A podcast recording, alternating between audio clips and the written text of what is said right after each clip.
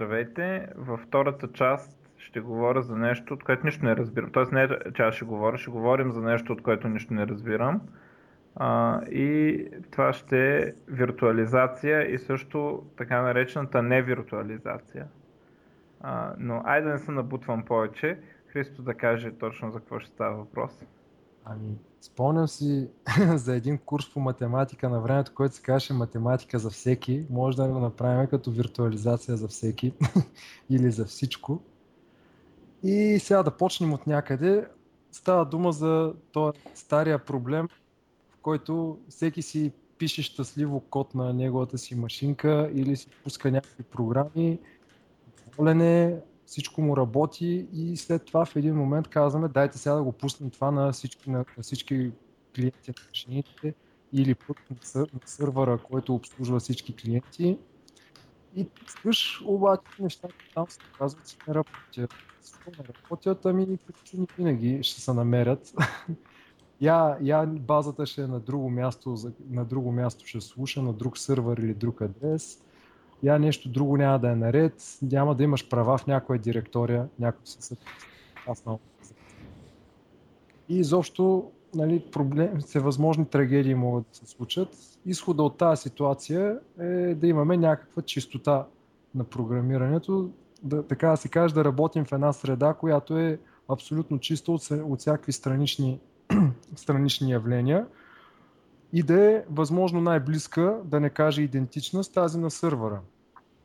И, или пък, значи го условно казвам сървър, разбира се, тук може да става дума за клиентска машина, ако пишем десктоп софтуер или примерно типична клиентска конфигурация, която трябва да поддържаме. Аз лично ако пишех десктоп, бих имал, бих имал няколко различни виртуални машини, които да са примерни конфигурации за определени клиенти бих направил всичко възможно програмата ми да работи там или поне си пускам тестовете на тях. И така, значи, как, как правиме? Ще разглеждам всичко от гледна точка на сървърно приложение, най-вероятно веб апликация, която, която я пишем локално и трябва по, няко, в някакъв, по някакъв един момент да я качим на сървъра. Но пак казвам, тия принципи могат да се, да се прилагат навсякъде. Целта ни е да имаме абсолютно една и съща среда и да, избяг, да избегнем проблеми от сорта на нещо работи на нашата машина, защото сме си го нацъкали на ръка и след това сме забравили, обаче пък на сървъра не работи, защото там няма кой да ни го нацъка. Или пък някъде сме, понеже на нашата машина ни мързи да, да нагласяме security и други такива неща, сме си дали всякакви права, да пишем където си искаме, да правим каквото си искаме, обаче на сървъра това нещо не е така има си реални валидни причини за, за това нещо. И всевъзможни други причини. Най- най-любимото ми нещо е някой да мине да инсталира някой пакет, обикновено това някой съм аз. Много... Нещото тръгва, ти си доволен и в един момент тръгваш да го слагаш на сървър. На сървърата плясва една, една голяма грешка и ти казва, охо, тук нямаше еди какво си и това е добрият вариант, разбира се. Лошия вариант е просто да умира по някакъв мистериозен начин и да не разбереш, че, че го прави заради това. И така, как да, как да го решим този проблем? До сега проблема се решаваше стандартно виртуализация. Правиш си виртуална машина и си я пускаш на, твоята, на твоето компютърче. Като, нали, наруиха са много, проек, много различни проекти, даже най-популярният в, в този ред на мисли е Vagrant, Значи, или май, май повечето хора в България му казват Vagrant.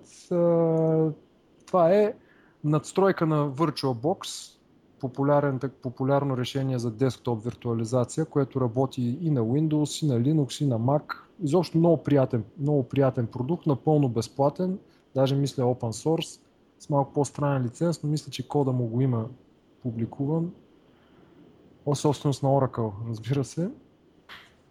И така, значи Vagrant... А какво му е предимството над VirtualBox, ако мога да попитам? Значи надстройката на, на Vagrant, то всъщност използва отдолу VirtualBox.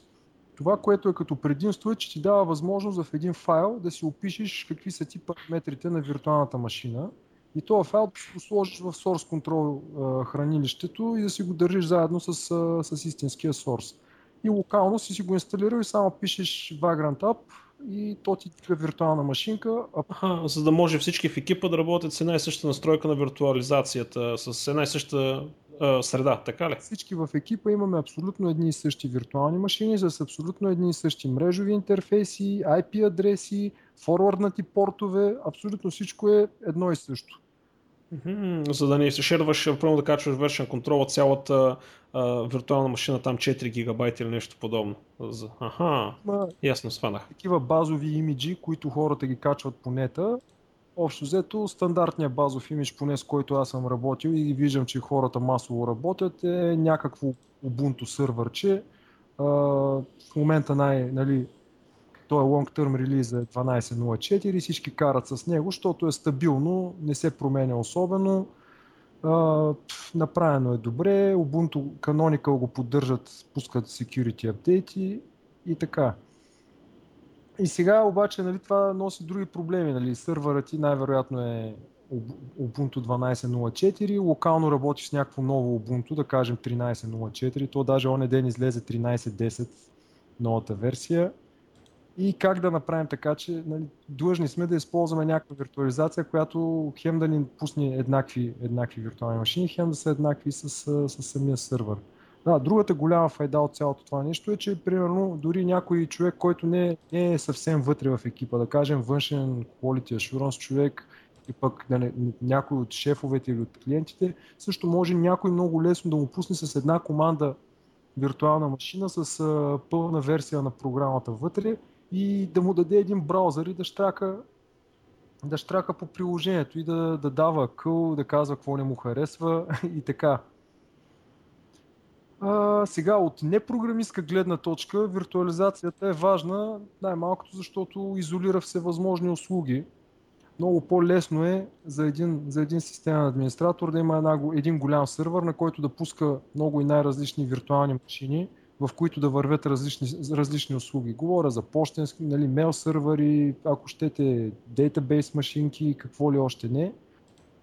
И по-лесно се управлява това нещо, отколкото го имаш на различни, на различни физически сървъри, да, да зачудиш какво става, когато нали, да имаш повече, ако щеш и хардуерни проблеми, мрежови проблеми, какво ли още не. Отделно, че виртуализацията донася и някои други предимство от гледна точка на лесно мигриране на машини от един хост към друг. Примерно чупи се изцяло хард, хардуера на, на машина, директно си завлачваш от бекъпа имиджа на виртуалната машина на друга, пускаш го и получаваш абсолютно същата услуга, по която нали, по никакъв начин не се различава това, което е вървяло допреди, допреди хардуерния проблем. Защо страхотно нещо, но си има, има си проблеми цялото, нали, цялата само ако мога да те прекъсна, ти попитам, добре, като перформанс, като спадане на бързодействие, има ли такова нещо? Колко е? Защото има такива митове. В смисъл, мит ли е или е реално? Защото много хора казват, абе, то скоростта пада толкова много, че нали, не е ефективно. Ай, тук не говорим за 3D игри, нали? В смисъл, ясно е, че не мога да играеш, нали, примерно Skyrim или нещо такова през виртуализация. Но, примерно за чисто сървърно приложение като I.O., като CPU, като Memory Allocation, като скорост на памет, има ли такива неща? Забавяне сериозни. Има, да. То това е един от проблемите, който всъщност много дразни хора. Много хора от години адвокатстват за такова нещо. Правете си абсолютно цяло, цялото програмиране в виртуални машини. Оставете си всички услуги в виртуални машини. Много по-лесно е за управление. Да, безобразно лесно е, обаче е и безобразно бавно. А, специално преди като съм се занимавал с Windows и с .NET, е това винаги ме е спирало невероятно много. Като пуснеш Visual Studio в виртуална машина и направо ти се доплаква. Хората, каквото и да ми говорят, Visual Studio си е бавно и не е хубаво да се... Тоест, колкото по-добре си го на, по- на по-бърза машина го пускаш, толкова по-добре за всички. Да, да не говорим за Photoshop, примерно, или After Effects, или игри. Днес наистина VMware са доста напред в това отношение. Още преди години, дали не беше 2008, съм виждал демота, където поддържат доста добре Direct 3D в виртуални машини. Имаше едни впечатляващи демота по конференцията, играеха StarCraft и каквото ще не. Сега не знам за по, по-яките 3D-та дали ще могат да поддържат, но има някакво развитие на фронт. Не знам вече нали, на къде.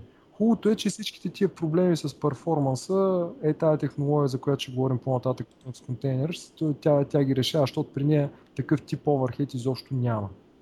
Хм, е интересно. С, с една стандартна виртуална машина, говорейки като VMware, Zen, KVM или пък Hyper-V, много лесно можеш да влезеш в някакъв е такъв филм, където първо, че ще имаш оверхед за, за, изпълня, за процесора изцяло. Сега, въпреки, че Intel и AMD твърдят новите инструкции за виртуализации в новите процесори го правят да няма, почти да няма оверхед, оверхед си има. Да, да, въпросът е колко е. То е ясно, че не може да няма, но въпросът е колко е. Нали, ако ти намаля перформанса два пъти, е това вече е нещо...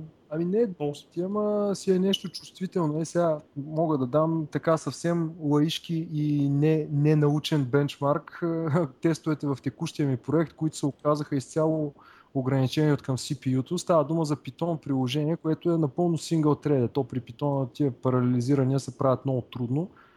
И mm. пример за пускане на, на много тестове вър, върху един тред, върху едно ядро на компютъра, на процесора.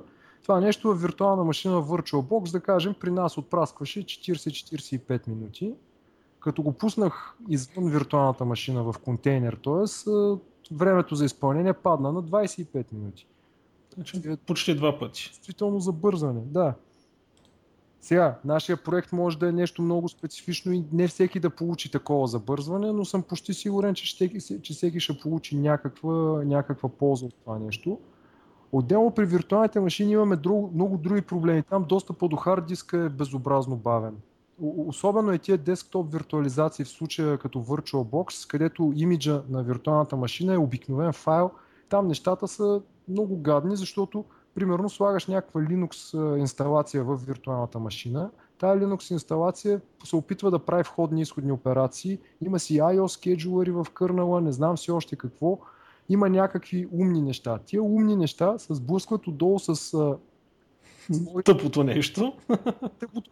Просто сблъскват се с кода на, вир... на виртуализиращата среда на хайпервайзера, която нали, почва да, да опитва да, нали, да разпределя истинските четения и писания по определени начини. След това се сблъсква с IO скеджулъра на базовата система, на, на хост. И никъде не знаеш къде по веригата може да се случи нещо тъпо и да загубиш перформанс. Примерно стандартната тъпотия, която може да се случи, е да, да не са ти нагласени а, имиджа, виртуалния имидж с, а, правилно с хардуерния сектор. Значи, ако имиджа си го държиш в партишън отделен, дори да не ти е файл, имаш някакво забързане, обаче можеш да го направиш така, че да го разместиш и така, така че логическите сектори да не съвпадат с физическите отдолу. И тогава едно писане от един сектор логически застъпва два физически сектора. И реално получаваш две писания, които които да, да. да в двойно по-бавен перформанс. За щастие в новите, в новите системи, дори в KVM, Zen и каквото, каквото е и другите, като VMware, тия проблеми почти не се случват вече. Създаването на, на имиджи е доста по-интелигентно и те преупреждава, ако тръгнеш да правиш такава простотия. Но го давам просто като пример за една от многото, едно от многото неща, които могат да се случат и да загубиш перформанс от нещо е такова. М, ясно. Значи не е мит. Значи си е нещо, което се наистина съществува. Да, така е. Но... С сериозни количества забавяне. Цялото, цялото нещо, което получаваш като, като предимства с лесно, с лесно репродуциране на средата, много често си струва забавянето. Mm-hmm. Нас си струваше. Въпросът е, че мен лично поне не ми харесваше да чакам 40-45 минути да ми, да ми минават тестовете. Това е бая тестове сте направили. Това е с uh, юнит, за юнит тестинг говориш, някакъв uh, тип тестове. То, така ли? Става, точно става дума за голямо приложение с много интересна и сложна логика за различни компоненти, които си, си комуникират един с друг. И да, това са юнит тестове, които сега могат да се оптимизират и, и се ги оптимизираме, но действаме по въпроса. 40 минути не, не е приемливо за каквато и да е система. Не, не, това е наистина доста сериозно, като си има предвид, че нали, те тестовете си работят с скоростта на, на езика. В смисъл няма нещо, кой знае какво допълнително. Да, пък и най-малкото самия workflow програмистки е такъв, че като завършиш някаква работа, понеже ние работим през GitHub, е, пускаш някой, някой pull request, че чакаш някой да ти прегледа нещата, после да са мържни, да са мържни кода в, в, в мастер бранча. Всичко това нещо поне, поне един път ще иска някой друг да ти пусне, да, да пусне тестовете или да ти каже дали кода ти е добре. Това нещо в случая, то е някой друг е автоматизиран скрипт нали, на някоя интеграционна машина, но все пак трябва да седиш и да чакаш. Да, седиш и чакаш отговор, да. Дали Аджаба той, дето е пуснал по реквеста, не си е оставил ръцете или не е забрал нещо. да. А, да, да, отклонихме се малко а, и говорихме за, нали, като цяло за а, предимствата и, и недостатъците. В смисъл, ясно са какви са други недостатъци, освен това, а, ти сещаш ли се? Ами... Нали, скоростта, това, че има допълнително ниво нали, на контрол, на администрация, което трябва да наложиш. Да. А, Значи, това, което нали, мен лично много ме турмози е, че като работиш с виртуални машини или имиджи, общо имиджи е нещо като черна котия. И малко трудно се, се случват и тия неща от сорта да, ги, да си маунтнеш имидж и да пипнеш някой файл вътре. Това нещо е трудничко, без, става дума без да пускаш виртуалната машина или ако някоя виртуална машина се е щупила, да, отво... да бръкнеш вътре в имиджа и да я оправиш без да я стартираш, защото много често тя няма и да стартира. За щастие има вече инструменти и за това, специално за Linux има един голям, много приятен продукт, LibGuestFS се казва. Маунтва абсолютно всякакви имиджи, бъркаш вътре на воля, правиш каквото искаш, но пак си, си, е, си е играчка. Та, е тия проблеми, всичките, специално черната, третирането на имиджи като черна котия, и то не само имиджи, ами самата виртуална машина, която върви, и а, оверхеда се решава много приятно от е тази технология, Linux контейнерите. Те са вградени и са част от, от кърнала от доста време. Интересното е, че хем са официално вътре в кърнала, хем не са версия 1.0. Все още имат трески за дялане и, и някои, някои неща не са им много добре направени примерно не се препоръчват за запускане на, нали, на хост, за хостинг, примерно за пускане на някакъв код, на който не му вярваш особено. Стават за изолация и за а, на някакви билд задачи или примерно някаква изолация, която е по-добре от никаква. Но все пак има, има, има сценарии, в които примерно ако някой получи root достъп в контейнера, може да излезе по някакъв начин от него и да, да пипне, да пипне ресурси от хоста, които не трябва да пипа. А той като рут ли ще, е, ако излезе извън контейнера? Да. Аха. А, в смисъл, значи те споделят ти права и ресурси. Всъщност, ако искаш да започнем от тук, какво всъщност представляват контейнерите и тези, тези контейнери, защото аз наистина от тебе го чувам това нещо за първи път. Значи, от, от много време, може би от 90-те години, в почти всеки Unix има едно нещо, което се казва chroot или още change root. Какво представлява да. това? Харесваме си някаква директория от файловата система и казваме, искам да пусна процес, програма, която да върви по такъв начин, че точно тази директория да е root директорията. И по никакъв начин да не можеш да излезеш от нея и да пишеш по други части от файловата система. И сега от тук вече много, много, много хора от години го ползват това нещо като допълнителна стъпка, за да втвърдят сигурността на дадена система.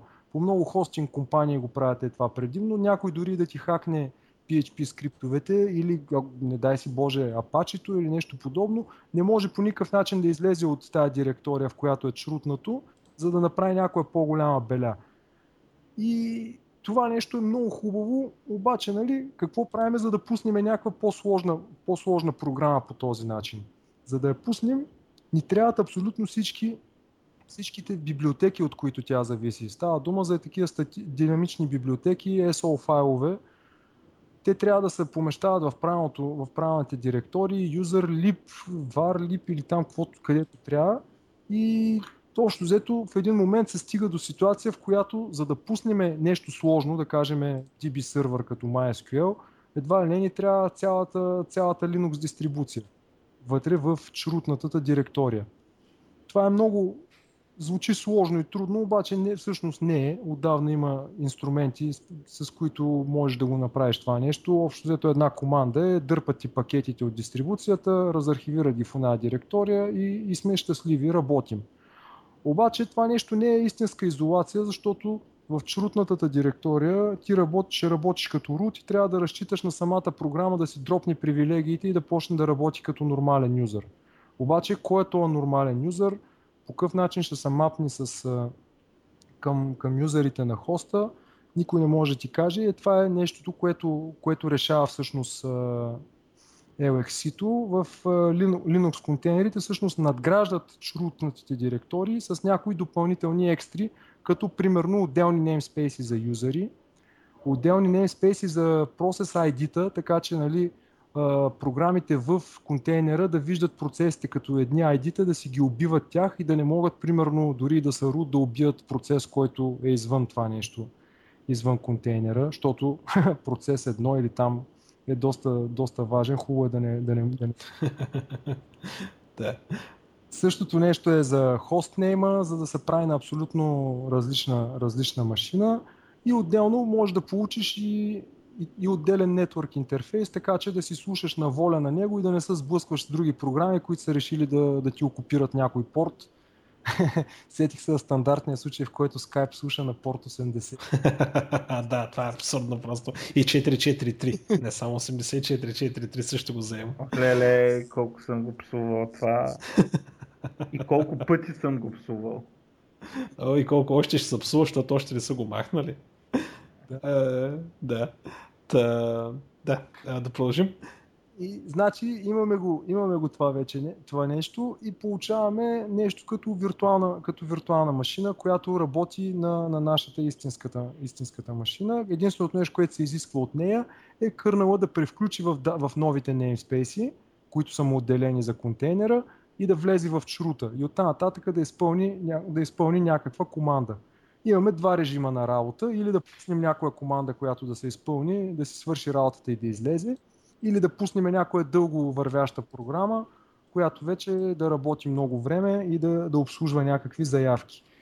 Това, което правят хората, включително и аз с Linux контейнерите, е да използват едни темплейти, темплейти които всъщност ти създават абсолютно работеща Linux дистрибуция, стартират init скрипта, който идва на, на Linux, с Linux дистрибуцията. Той разбира се не е същия като директно на хардвер да вървиш, т.е. на, на хост машина без контейнер, но е подобен. Стартира началните, началните сервиси, даже може и SSH да ти пусне, Оттам нататък се логваш като в истинска машина през SSH и си работиш. Аз обичам да работя през SSH, защото по този начин получавам нали, същия, същите, същия опит, същите, същото преживяване, както се едно работя с някой сървър и се надявам поне грешките да се минимизират. Но хубавото нещо е тук, че нямаме, нямаме го е този, нямаме го този, тази ситуация всъщност с черната котия отвън, от хоста, можеш във всеки един момент да влезеш в директорията, която е отделена като, като root, да пипнеш някой файл, да направиш нещо, ако нещо не работи, да, ако, ако щеш да си спреш машината и да си я оправиш. Също така виждаш процесите от хост машината, виждаш процесите в виртуалната машина. Като напишеш PS3, да кажем, в конзолката, виждаш дървото с процесите, което стартира от LXC Start командата коя, след, след нея виждаш как ти е пуснала init процеса в дъщерната дистрибуция, оттам нататък цялото дърво с другите процеси. Можеш да си ги убиваш, да, ги, да им правиш каквото искаш.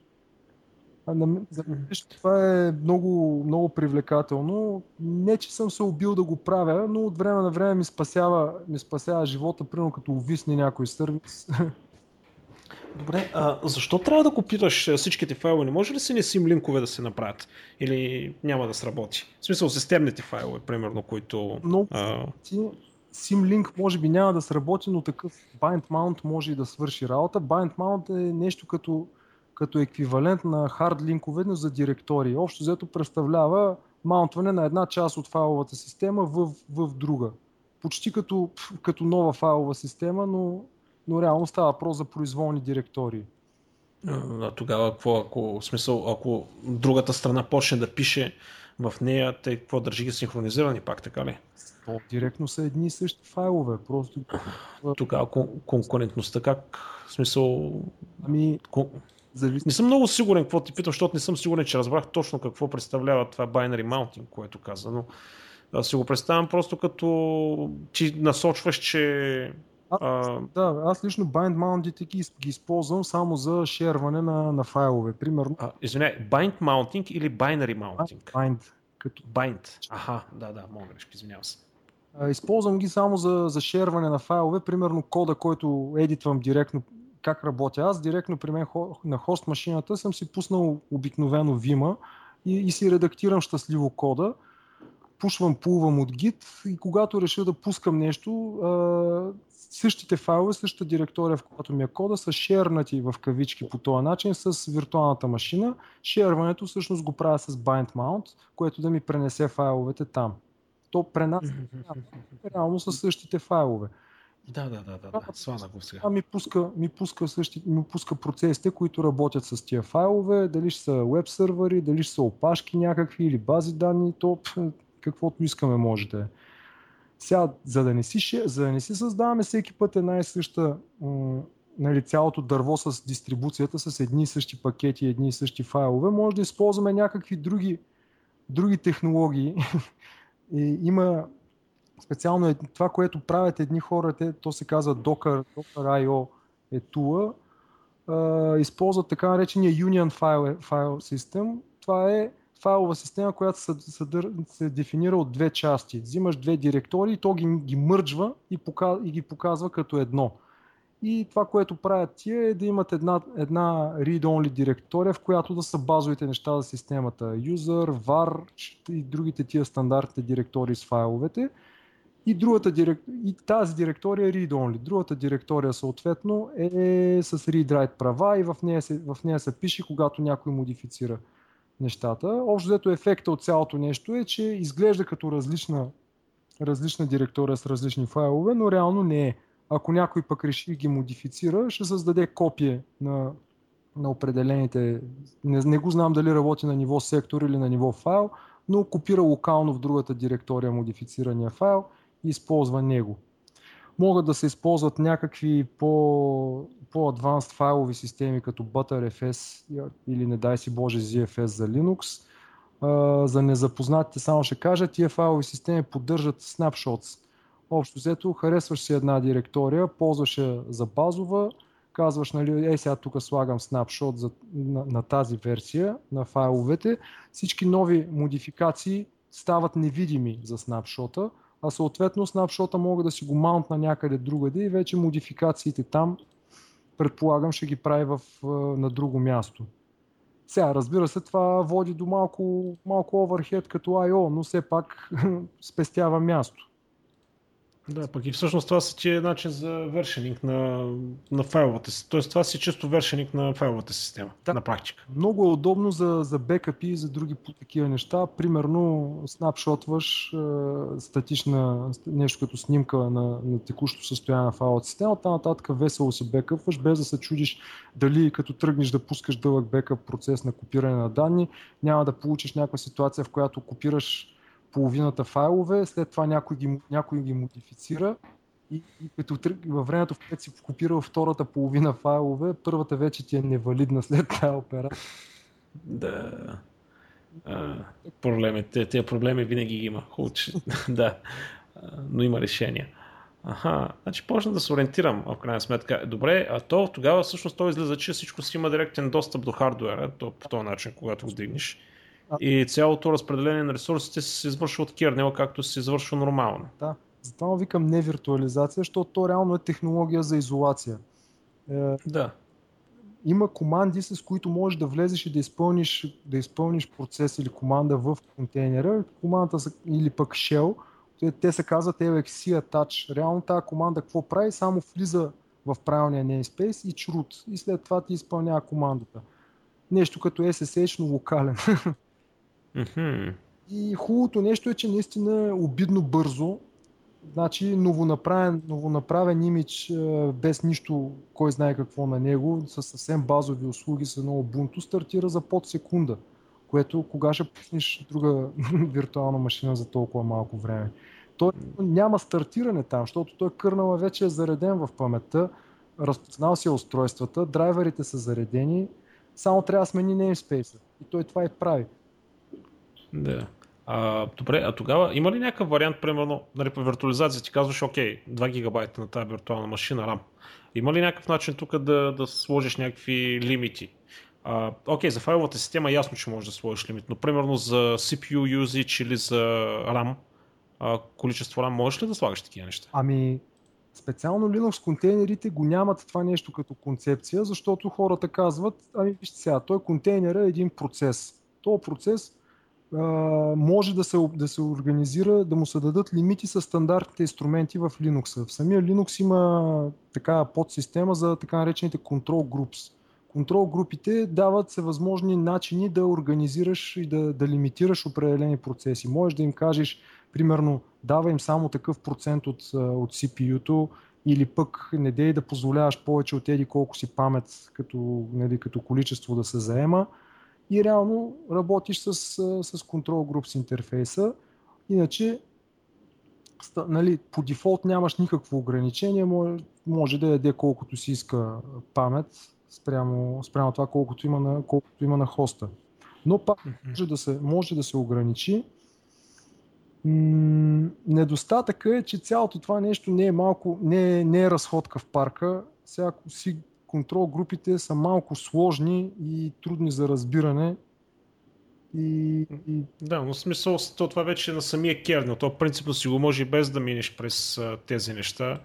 А, в смисъл без да си в невиртуализация, ти пак можеш да си ограничиш, прямо да кажеш Firefox няма да, да ми взема повече от 30 мегабайта RAM памет.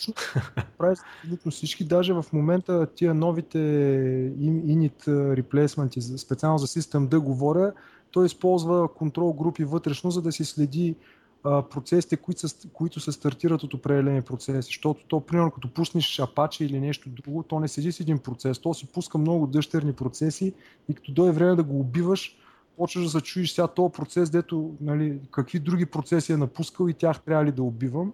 Систем да. решава проблема точно с същия механизъм, слага ги всичките в една контрол група и в един момент казва, айде момчета, прибираме се, затваря. Пускаме кипенцата, без зомбита и така. Аха, това е много хитро нещо. Ами, а, в крайна сметка. Същия аналог има и за ограничаването на достъпа до файловата система. Може да се използва някоя система за такава ограни задължителен достъп, Mandatory Access Control е на, на английски. Най-популярната е SE Linux, която е писана от NSA. Те би тяхно App Armor. Ама всъщност, тя, тя, тя какво повече дава от а, стандартната система, която Kernel си има нали, на групи, на права, на owner и така нататък? В смисъл, какво повече има? Ти нали като си сетнеш по определени директори или файлове, кой точно има достъп, а така не мога. Обаче с, с SE Linux и другите системи можеш много по-фино да даваш права и то не само за достъп до файловата система, ами за пускане мисля, на процеси. Подозирам, че и за пипане по мрежа, макар че това не съм го. Ага, ясно. Значи плюс допълнителни неща. Защото аз като се замисля, не че разбирам, аз от системна администрация нищо не разбирам, но поне доколкото съм запознал с правата на файловата система, то може да направиш всичко. Така. Не казвам, че ще е лесно, но може да направиш всичко с много финни детайли. Може до, нали, до ниво файл може да кажеш, с този файл може да бъде четен само от този човек и нищо друго. Така е, да, но това нещо може да ограничи дори и root потребител. Примерно може да имаш програма, която няма. Това вече е хитро. А, за момент малко прекъсна явно с за, скайпа. Ага. Да, насече за момент. На линия. Да.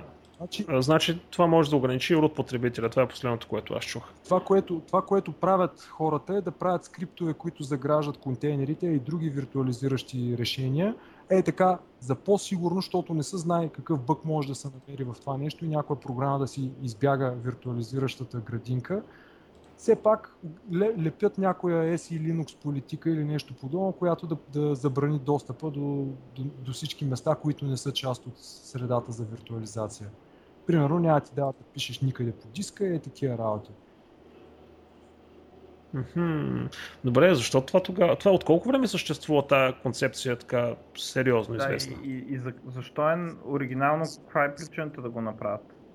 Да, и защо не е навлезла масово по облаци, хостинг компании и така нататък? Не говорим всъщност за тази нали, за този тип системи. Нали? Да, за този тип, да, за контейнерите. А, Типа не виртуализация. Контейнерите са от сравнително скоро. А, значи, първото нещо, което мога да, да, да може да се брои за невиртуализация, в FreeBSD се появява една технология, която казва Jails. И тя е нещо подобно, пак шрут с, определен, с отделен мрежов интерфейс и IP адрес. И 2005 в Solaris правят много хубава поддръжка на, на такива неща. Казва се Solaris Zones и оттам вече тръгва всичкото. Доколкото знам, в момента на Solaris имплементацията е най-хубава за контейнери. Тя е най- най-завършена и най-тествана. Обаче, за, за съжаление, малко хора ползваме Solaris. Да. То, да. То всъщност къде основно се ползва Solaris в момента? В смисъл, специализирани големи сървъри, предполагам. Да, големи специализирани сървъри. Има няколко такива отворени Solaris дистрибуции, защото те и Oracle много-много не дават да се пипа по Solaris. Мисля, не знам дали Open Solaris е жив още, но да. които правят клауд системи базирани на Solaris и то защото ползват точно зоните и ZFS. Общо това са красивите фичери там. Но така де, Linux контейнерите са млада технология. Аз не знам колко време има Heroku на пазара. Те хостват произволни такива неща. Heroku са първите, които ги, аз съм чул така, за да ги ползват по-масово. Защото те какво правят? Те наемат една голяма Amazon инстанция и вътре в нея пускат потребителите всеки в отделен контейнер. Нали, всеки потребителски application, доколкото знам, си е там в отделен контейнер за екстра допълнителна изолация. Не си root в контейнера, но, но пак те изолират по този начин. Добре, а ти тогава те процесите, те не, не, е, не е задължително тези процеси да, да се стартират като root или като нещо подобно. Примерно ти можеш да си пуснеш едно апаче, което ти е вътре в контейнер, но той да не работи с root, нали? То не е задължително.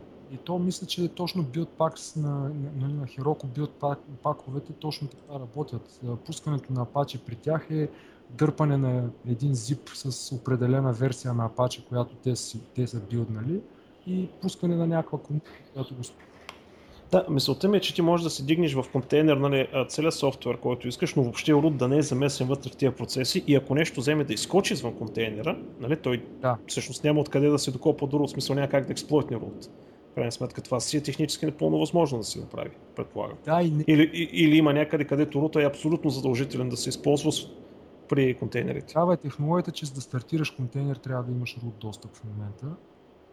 Но от там нататък, нали, самата дистрибуция в контейнер никой не я ограничава. Нали. Може да пуска, друго, да пуска други процеси, като не е root. И може би това е правилният начин да се направи. Да, значи, защото това ще е допълнително ниво на сигурност. Нали, ти ако нямаш root за експлойт, от там нататък той да изкочи, тебе не те притеснява кой знае колко. Да, При... От друга страна, те, колко хора си поддържат машините така, че човек, който е не root потребител, да не може да ги експлойтни. Аз, примерно, не знам дали... Ето... Тук все пак говорим за хостинг компании, за сървъри, нали, за домашни машини. Кой ще тръгне да ти експлойтва домашна машина? Смисъл. Имат орда администратори, дето знаят много добре как да ги, да ги нагласят тия неща. Но да, за обикновени потребители той няма смисъл. Нали? То най- най-вече е важно нали, при, при, при обикновени потребители, да речеме администратори или power юзери или девелопери, да, са, да, да получиш някаква различна среда, която да не ти мажи главната машина и така.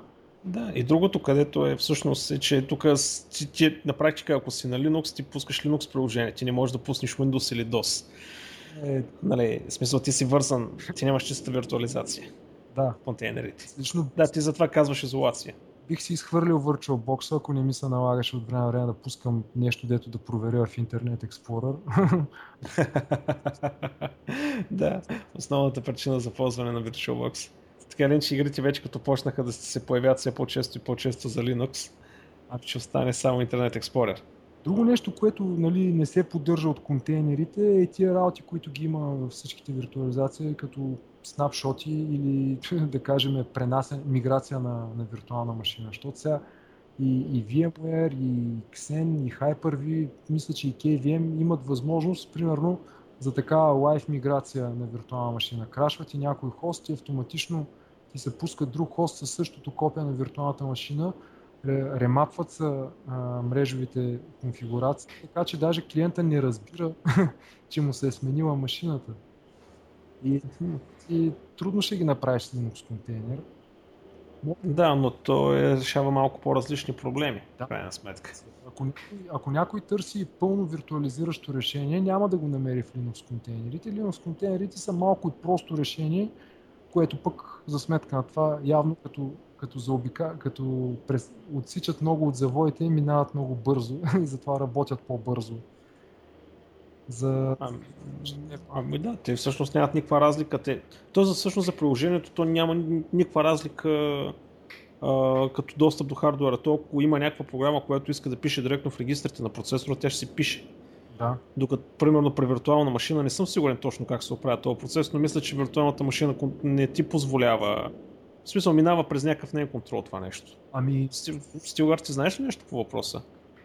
Нищо не знам по въпрос. Аз мисля, че с тия новите разширения на Intel и на AMD с а, техните специални инструкции за виртуализация, кода се изпълнява почти едно към едно. Въпросът е, че може би някои неща се забраняват и, и, или пък се случват по-бавно.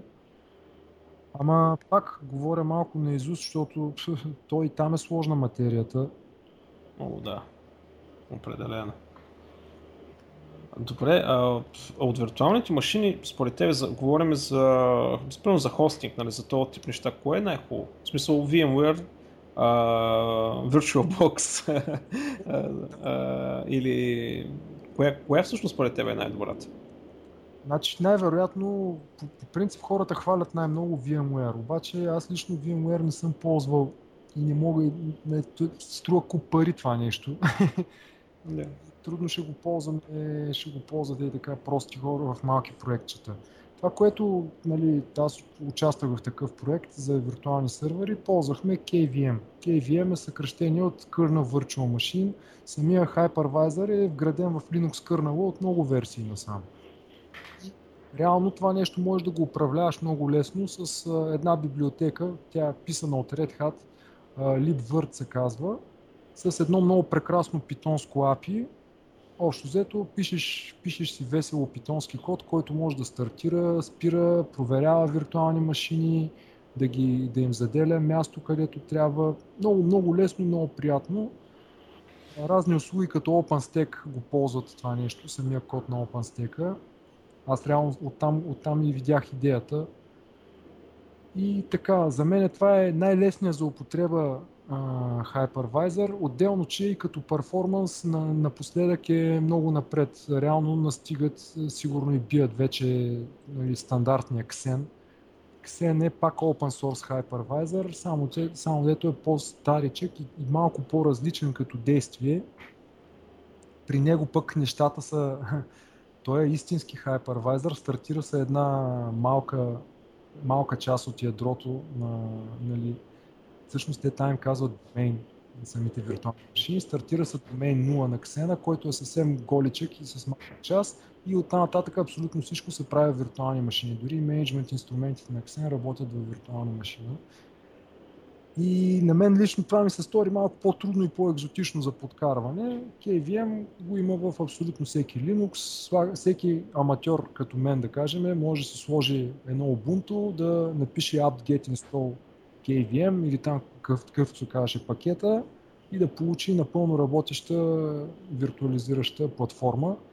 Дори си мисля, че това нещо може съвсем спокойно да конкурира Hyper-V поне колко, на Microsoft, поне колкото аз съм запознат с него. Тук говорим за пълна виртуализация. В смисъл, може да си качиш, в смисъл, пълна виртуализация. Абсолютно пълна виртуализация, може да качиш Windows и FreeBSD-та, каквото се сетиш. Сега, не знам дали е баш съвсем всякакви видове неща, но най-популярните Unix и Linux и Windows можеш да ги подкараш. Специално в KVM, с KVM, вградено е в самия кърнал, инструменти има всякакви, с libvirt и libguestfs можеш да ги скриптираш много ефективно всичките неща, да, нали, да работиш с пуснати и спрени виртуални машини, да им пипаш по файловите системи и да ги оправяш, ако нещо не е наред. И така. Докато това нещо, аз лично не го, не, не, ми е много трудно и странно, не, не знам другите системи, имат подобни скриптиращи интерфейси и дали са толкова лесни за употреба. Специално при KVM нещата са безобразно лесни. Е, да, то все пак си е в Linux кернела вътре вграден. Общността го е контролирала и го е разработвала и общо взето е преценила кое е Да. Кое мисля, че е удачното решение. Иначе Xen е по-старата, по, по, айде да не я кажа стара, ами зряла платформа. Повечето хора работят с нея по, по-сериозните инсталации, но вече навсякъде виждам и KVM. За сравнение, Amazon EC2 дейта центровете, всичко там е Xen, нали, Xen виртуализация и за Windows и за Linux машините. Mm-hmm. Значи има някакви предимства пред KVM, щомто са... Ами не съм много сигурен, защото по времето, когато са стартирали Amazon, KVM е бил в много ран, ранен етап и почти не е работил. Или е бил бавен и така.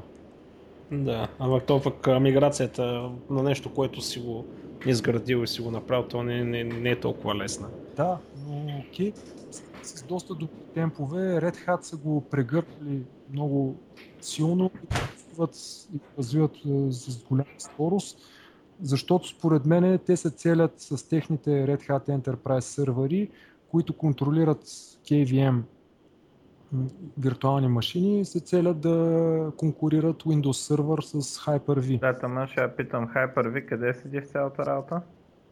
Ами Hyper-V не е лоша платформа, но, но, струва, но струва доста пари и не знам, не знам аз лично ако трябва да правя виртуализация, с сегашните ми знания, след като KVM инсталацията ми е зад гърба, пак бих отишъл при KVM, за да не се разправям с, с Windows лицензии, какво ли още не. Иначе, каквото съм ползвал от Hyper-V, е, Hypervisor е добър, работят нещата.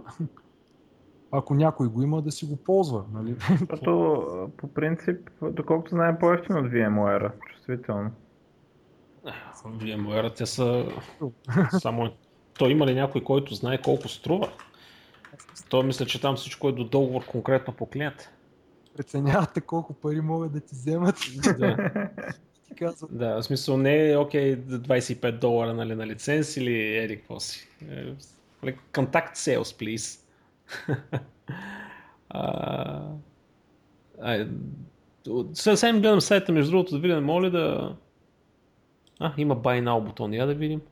А, ето, започна се Country, Company, Working Email колко хора има в компанията. Аз мисля, че в момента десктоп виртуализиращия продукт на, на VMware, тия плеери и други такива неща е безплатен.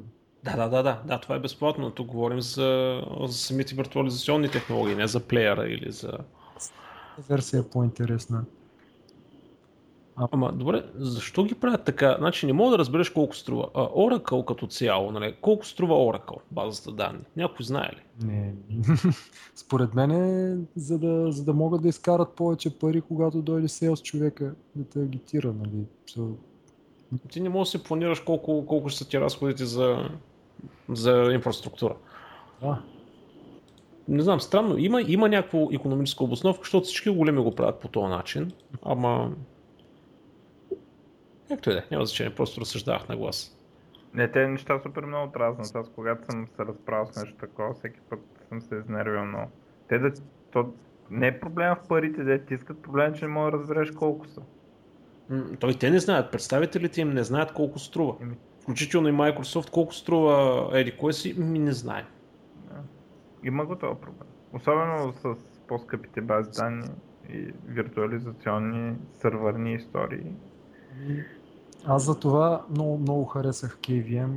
Специално Xen сигурно също върши същата работа, въпрос на свикване, но много ми хареса възможността да направиш нещо едва ли не от абсолютно нищо, напълно безплатни технологии с, в разумен период от време, което да е на нивото на поне това, което аз съм виждал в Hyper-V. А мен ме е любопитно достъпа до видеокартата как ще бъде в KVM. В смисъл, ако искаш да ползваш първо неща като CUDA, примерно, или... А, а, ах, изкочи ми другото от главата на AMD. Да, ми, и аз знам, но специално ако искаш да правиш сметки на GPU-то, KVM не знам дали го поддържа това нещо, но за Xen съм сигурен, че го поддържа. Те Amazon даже имат такива оферти в момента. Може да си High Computing инстанция, която да има GPU и да смяташ с него което пак е виртуална машина, но явно по някакъв начин го достъпват през виртуализацията. Да. То, то, нали сега това е общо взето често използвана практика. Дигаш за няколко часа няколко стотин машини или някаква голяма система в Amazon, трошиш някакъв код, някакви кодови и изчезваш оттам и, и, и, и така. В смисъл, то затова е една от причините в момента нали, насякъде да се ревизират механизмите и добрите практики при хиширане и криптиране на данни. Защото се оказа, че Сулю и Пулю нали, могат да ти потрошат примерно ша едно хеша за буквално за секунди. Нали, на някаква такава. Ай, не секунди, но за няколко минути. Нали, на някаква такава инстанция. Което си е проблем като цяло. Е така. А, добре. А, сега, чудно ми е на къде насочим разговора, ако, а, в смисъл, защото, а, нали, аз си помислих проначално, че говорим за виртуализацията като цяло, ние говорихме за невиртуализацията, за альтернатива на, вирту... на виртуализацията. А... Всъщност, идеята ми е, че възможно е да, се изпъл... да, да работи човек ефективно, изцяло в виртуални в кавички да ги нарека среди, без да, без да жертва перформанс и да си изпълнява ежедневните задачи по някакъв ефективен начин. Не, не, чудно това дали мога да бъде вкарано в то workflow, където ти каза, нали, а, работите раз, голям екип на различни места, това нещо да бъде с някакъв скрипт конфигурирано и аз примерно свалям от Git така. изходния код, свалям и примерно някакъв конфигурационен файл и автоматично на моя Linux ми се дига един такъв контейнер и аз започвам да работя с предварително дефинираната среда. Има ли такова нещо готово вече? Ами има, да, това, не, е, това е, дето го споменах преди малко. Ти го спомена, но беше, аз мисля, че беше за виртуална машина, например за VMware или за нещо подобно. Значи това, а, това за, за VMware е Vagrant. И... А, Vagrant, да, да, да. Нещо като Vagrant за това. А така, докера е надстройка на LXC контейнерите, като дават като допълнително е това управление на базови имиджи. Там, примерно, казваш, искам да стартирам от базов имидж на еди, еди коя си версия Ubuntu, да кажем Precise 2.12.04 релиза и върху него да, да действаме и да си изпълняваме командите. Те също предлагат и разни други, други инструменти, като примерно да си гледаш какво върви в момента по-ефективно, да си убиваш или рестартираш. Имат лесен, лесен инструмент да хванеш произволно приложение, да го пуснеш в контейнера и така, и да, да то да слуша там което нали, е реално това, това, което интересува веб девелоперите. Специално Docker, Docker го правят а, едни от клауд провайдерите. Сега просто ми изхвърча от главата името на, на фирмата. Отначало го направиха за техния си сервис, те така си рънваха клиентския код. Те са конкуренти на Heroku също. И после го пуснаха open source. Mm-hmm. Да, добрата практика. А, един такъв въпрос обаче. А, контейнер обвързан ли е, в смисъл това, което ще работи в контейнера като версия на операционната система, обвързан ли е с а, базовата операционна система? Първо аз съм на Ubuntu 12.04, обаче искам да дигна контейнер, който, който е с SUSE. Ага, ами мисля, че само, само версията на кърнала ще трябва да е същата. И другото, другото вече е окей. Другото, се, другото е въпрос на файлове някъде в шрутната директива, така че може да се пусне Исусе. Аз това, което правя в момента е, че съм с Ubuntu 13.04, а пък пускам виртуални машини преди с Ubuntu 12.04. mm-hmm. В темплейтите, които идват в Ubuntu пакет за LXC виртуални машини, има темплейти за, мисля, за SUSE, за Fedora, и за още нещо в момента ми изхвърчало. Значи с подходяща врътка и тук там е някоя настройка, можеш да, да направиш такава шашма. Да. И на практика да дигнеш 8-9 различни дистрибуции на... Да, дори мисля, че можеш да дигнеш 32 битова версия на дистрибуция, която, на, която върви на 64 битов хост. Нещо е забавно. Да, другото интересно е, че можеш да пуснеш достъп до екста, така че да имаш и графични програми ако щеш, това, което нали, бих искал да направя тия дни е да си пусна скайпа в контейнер, че малко ме дразни. а, добре, ти, ти къде ще го... В смисъл, а, целият ти хикс да бъде в някакъв контейнер, така ли? Е, той хикс е на хоста, по-скоро най-вероятно ще мога да, да пусна контейнер и скайпа, който върви вътре в него, да показва само прозорци в хикса на хоста. Ама ти, ти откъде ще ги виждаш? Ти ще си влезнал в хикса на хоста. Аз, аз съм логнат в хикса на хоста, да. И виждам. Аха. Ами, А, това ще е много любопитно, ако няколко контейнера могат да ползват хикса едновременно.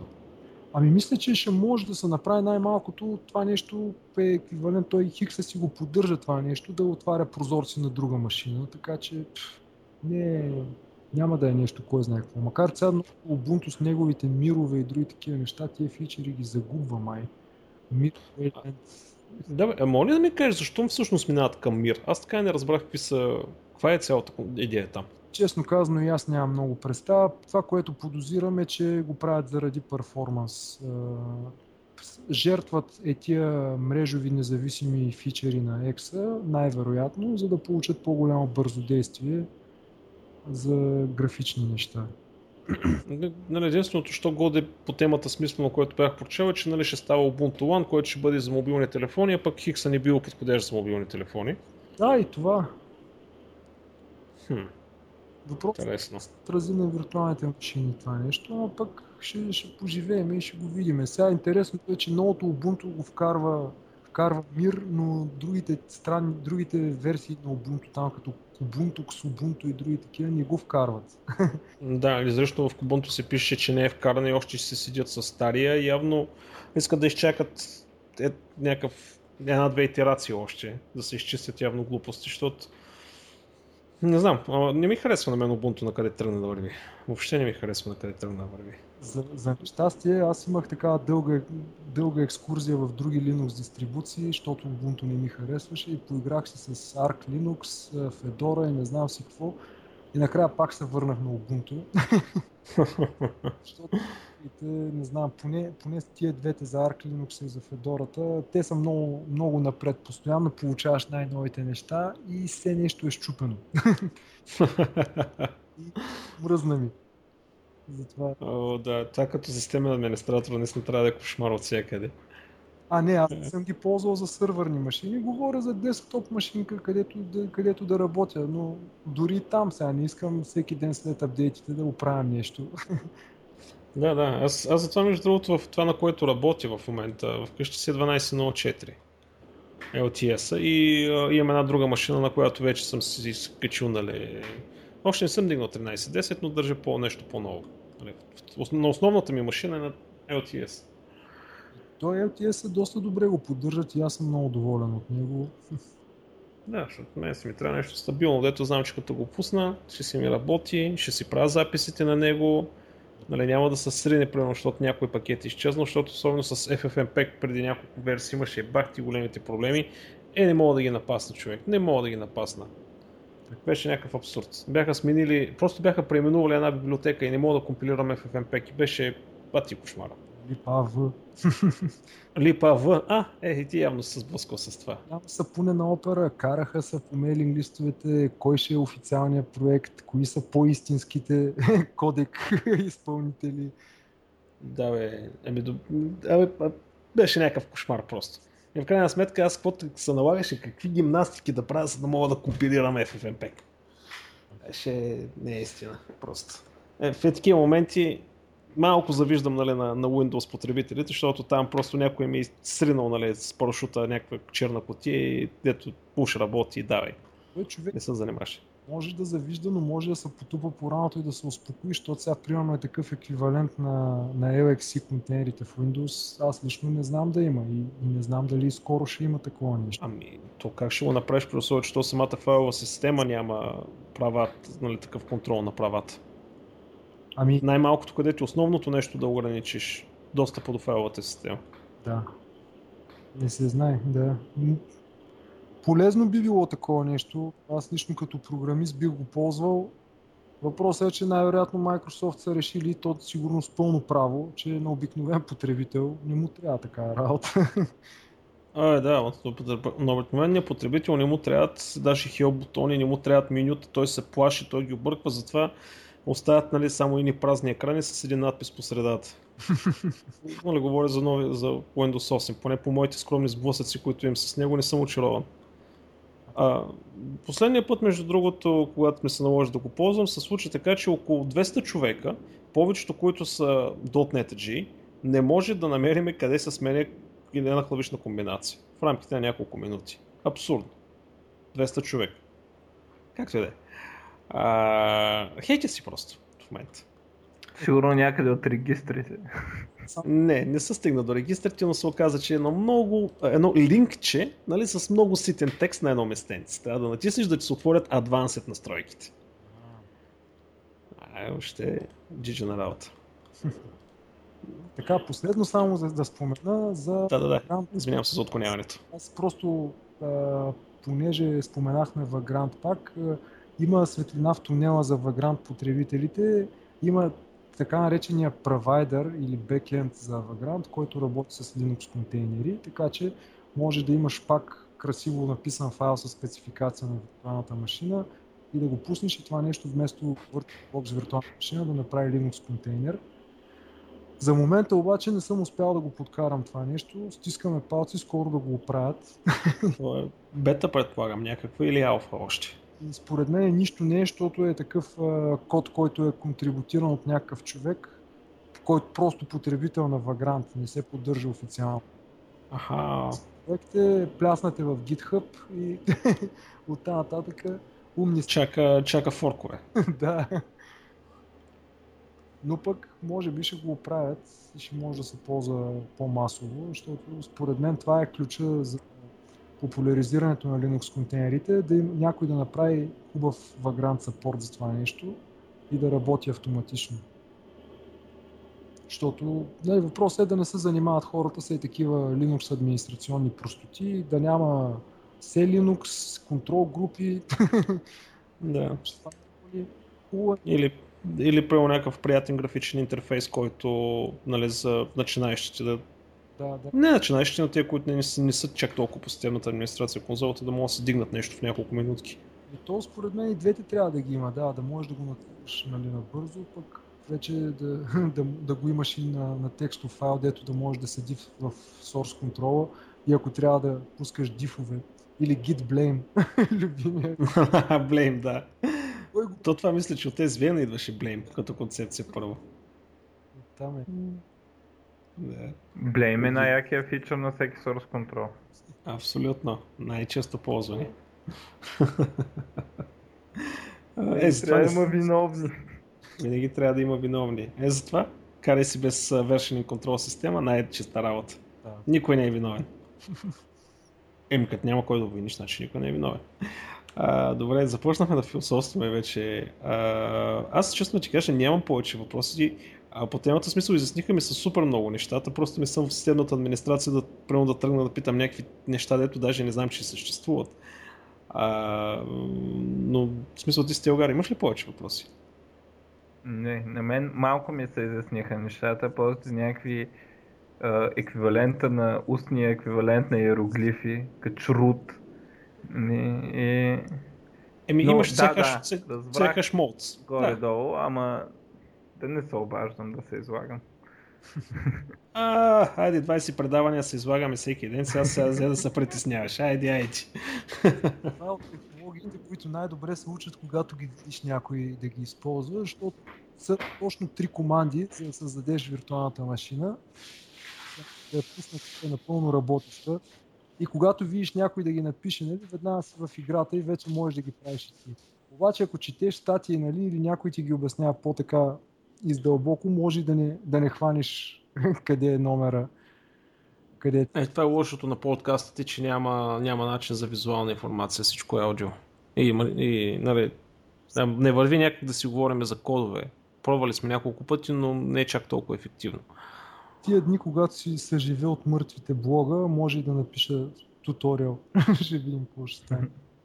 Що, какво се е случило с Бога ти? А от много време му се каня да го, да го пусна отново, защото го бях спрял на deshev.com, ама надявам се до седмица-две да почна да го, да го пускам. А, просто искам да почна да пиша отново. След писането на книгата явно съм си изписал всичките ресурси и не, не можех да погледна каквото и да е писане. За колко време е написа, ми е любопитно? Ами, не беше година, може би 7-8 месеца. Повечето работа се случваше едно лято с есента след него. А това е по колко часа на ден горе-долу?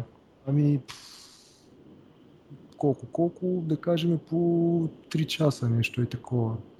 Да, да, просто се опитам нали, да, да, да, се ориентирам колко време наистина отнема, защото никога не съм се сблъскал с такова нещо и искам да знам горе-долу колко трудоемко е, но явно си е доста трудоемка задача.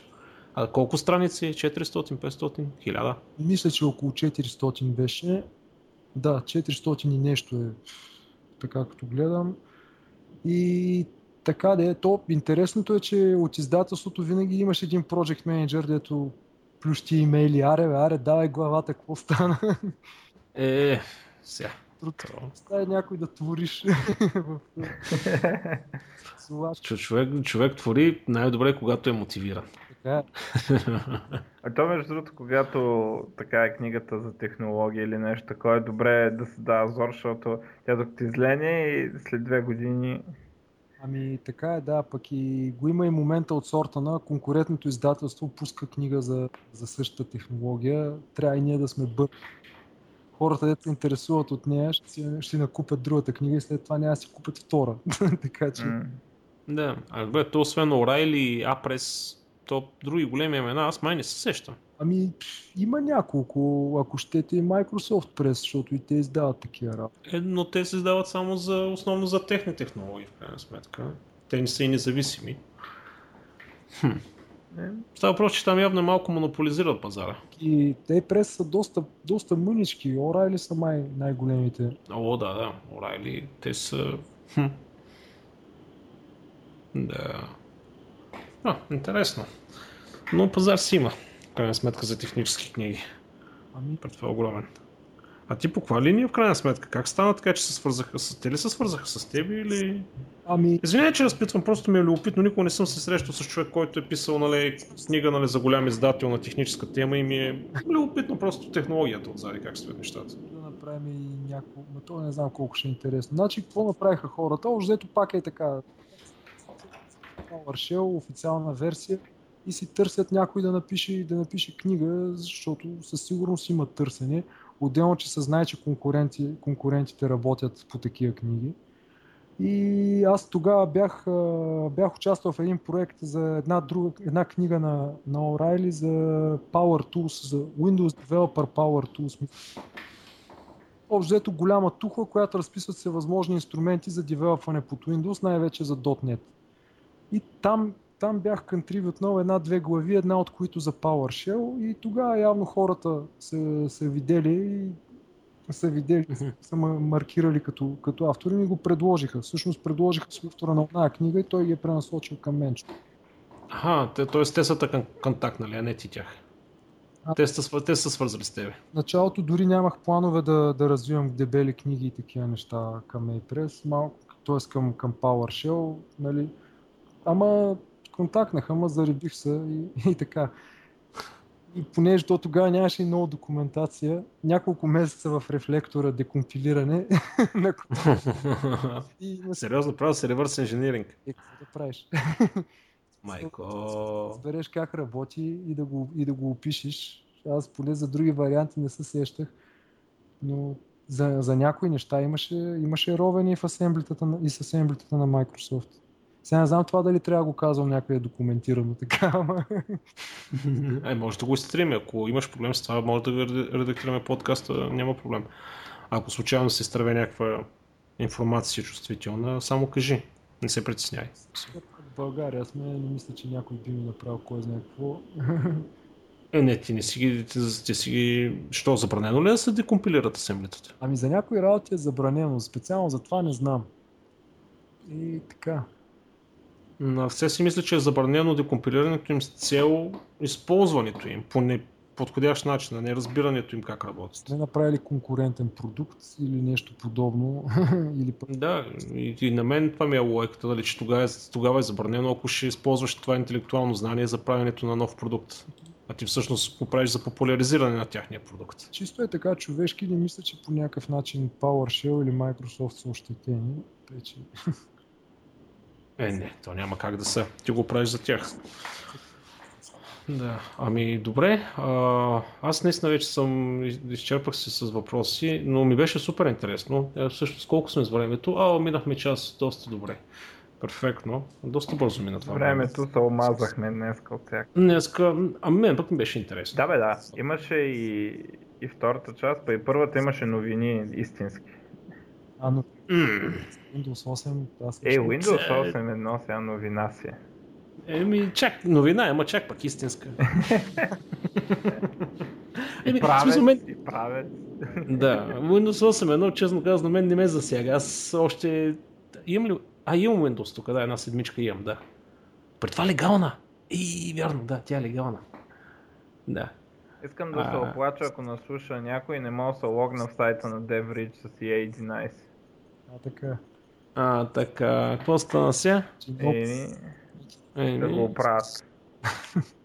Добре, пиши им. Или не можеш да пишеш имейлове с Windows 8 едно вече. Чакай, сега ще се престоря, че съм с EA10 да видя. Да, Добре. Добре. си бачка. Добре бе, нарочно ли го правят да пуснат нова версия и да потрошат всичко? Нарочно ли го правят? не, не, не може да са толкова Не некадърни. бе, това е такова, бе. Това е, е разни неща, дето снифят еджента или в е, браузъра. Как се каже това, бе? Дето е като еджента. Браузър ли? Как се каже това пропър? Еми, еми Agent Agent е това, дето го праща на сървъра. В браузъра така е нещо друго. Да, да, навигатор. Навигатор точно така. А, да. Снифят е такива лайна и, и правят някакви такова и после като оправят нещо да работи в IE, то се щупва, защото ние са го направили, ако видят IE да работи по друго такова. Мисля, мисля си виновни. Добре, окей, взехме да се отклоняваме. Ами, благодаря ти, Христо, страшно много за това участие. Мен беше супер интересно и супер полезно. Надявам се за слушателите това да им бъде доста интересно а, и най-вече полезно. И, ами, тогава до скоро, ако няма нещо друго. Контейнери да се ползват и така. Да, определено мисля, че това е доста интересна тема за, за много хора, които не знаят какво е това, като мен.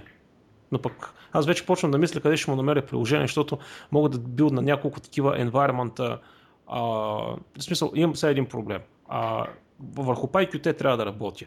Въпросът е обаче, че а, искам да е върху, трябва ми Python тройката, трябва ми а, Qt петичката, нали, PyQt за петицата. А въпросът е обаче, че аз съм на 12.04. А, и в смисъл, не искам да си троша нали, самата, самата операционна система. А и това нещо сега, в крайна сметка аз мога да билдна един environment, да си ги дигна всичките тия неща и да си работя с него. Да, би трябвало да стане. И единственият недостатък, който виждаме, че е въз... не съм сигурен колко лесно ще може да се направи ново Ubuntu, което да върви върху старо, но би трябвало да се пусне като, да може да се пусне като старо и да се апгрейдне до там. така че Тоест да апгрейдвам операционната система през контейнер. в контейнера операция. В контейнера. Ей, за това не се бях сетил. Да, с apt, apt-get. Между другото, аз ще дигна една виртуалка, чиста виртуалка и ще почна да си поиграя с това нещо, защото точно е такова нещо сетване на environment. Аз си мислих с питонското, а, то новия тул, а, en, как се каже, за environmentите. Те го вкараха сега вече в самия питон. Мгм. къде, къде ти позв... Чудих се дали с него не мога да го направя, а не мога да го направя, защото Qt-то, нали, си библиотеките, те не са питонска работа, те са си част от операционната система. Сип, сипа също е част от, в смисъл не мога да, не мога да мине през това. Ами да, шрут или контейнер. Да, или аз си мислих за виртуална машина, но мен ще ми трябва 2-3 среди и да прескачам между 2-3 виртуални машини, ще да откача. Ами, пробвай го, може и да свърши работа. Вече за достъпа за екса мога, мога и да помогна. Хм, това ще го имам предвид. След няколко дни вече ще ми стане ясно каква точно изискване ще имам по отношение на средата. Но всъщност, боже, ние цял час говорим за, за решението на проблема, който ме тормози от няколко дни и аз чак сега се усещам, че това е решението на проблема, който ме тормози. А, Оф, така. боже. Някой, някой да ме удари. О, боже. Добре, а както се казва, we'll be in touch. Ако почна да досаждам, плесни ме през ръцете, ако обичаш. добре, ами добре. Благодаря ти много още веднъж. Ако няма нещо друго, до скоро тогава. Скоро. Скоро.